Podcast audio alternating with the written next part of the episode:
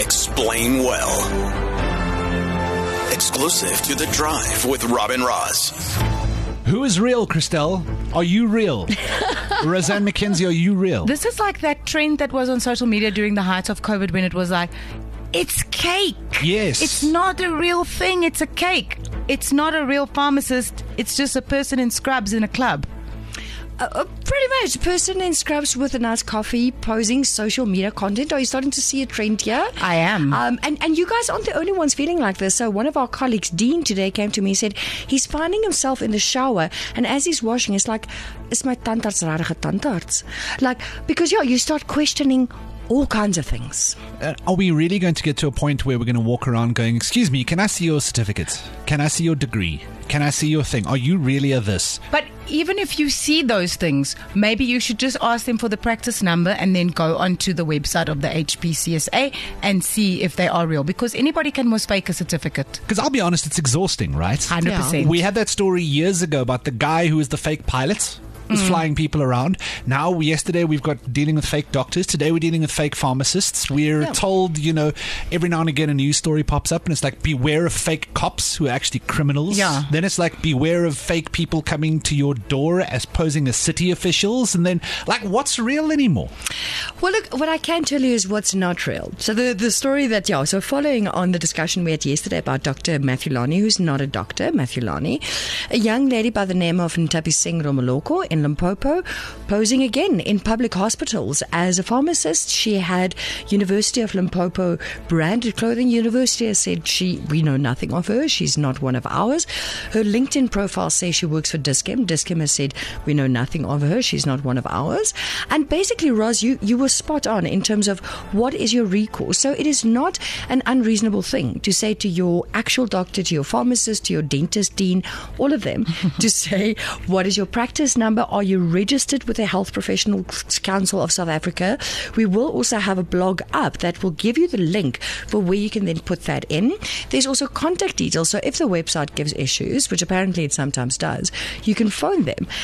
As a journalist, I would just love for people to be more critical of what they see on social media. Well, I'm going to just throw it out there. It's a blanket rule I've followed my entire life. Ha ha, he says, like this is a serious point. Um, don't take medical advice from the internet. Just, Yeah. just don't do it. Yeah. I think also because social media dit speel tans so 'n groot rol in ons lewens. I blame Mark Zuckerberg for all of this quite frankly.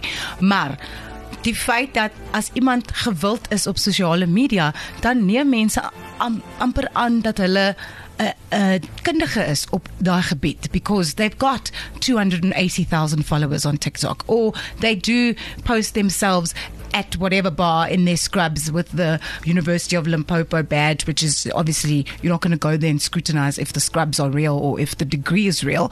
But because of social media and popularity being linked to kind of being an expert in something when you aren't, that is why people have been so gullible. I saw someone pointing out on Twitter today, today that the reason it's so popular in to impersonate medical people is not because it's cool to be seen saving lives.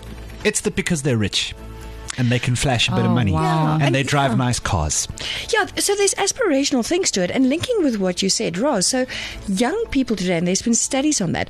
Rob, ek en jy, as ons verkoue het, ons sal nog Google.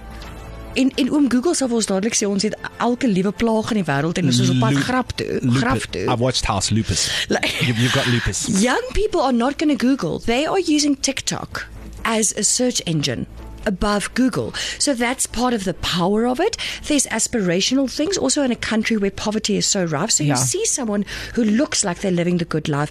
All of these things feed into misinformation. And we've, we're seeing now, for example, with the conflict in the Middle East, there are so many people who are so concerned about the role of digital media, specifically X, the platform formerly known as Twitter, in misinformation.